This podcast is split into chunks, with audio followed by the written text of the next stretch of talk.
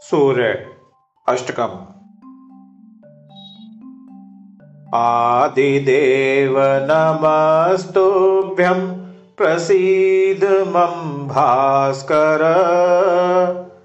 दिवाकर नमस्तुभ्यं प्रभाकर नमोऽस्तु ते सप्ताश्वरथमारूढं प्रचण्डं कश्यपात्मजम् श्वेतपद्मधरं देवं तं सूर्यं प्रणमाम्यहम् लोहितं रथमारूढम् सर्वलोकपितामहम् महापापहरं देवं तं सूर्यं प्रणमाम्यहम् त्रैगुण्यं च महाशूरं ब्रह्मविष्णुमहेश्वरम्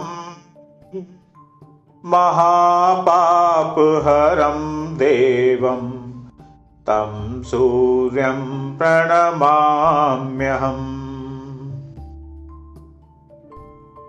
बृंहितं तेजपुञ्जं च वायुमाकाशमेव च। प्रभं च सर्वलोकानां तं सूर्यं प्रणमाम्यहम्। बन्धुकपुष्पसङ्काशं हारकुण्डलभूषितम्। एकचक्रधरं देवं तं सूर्यं प्रणमाम्यहम्।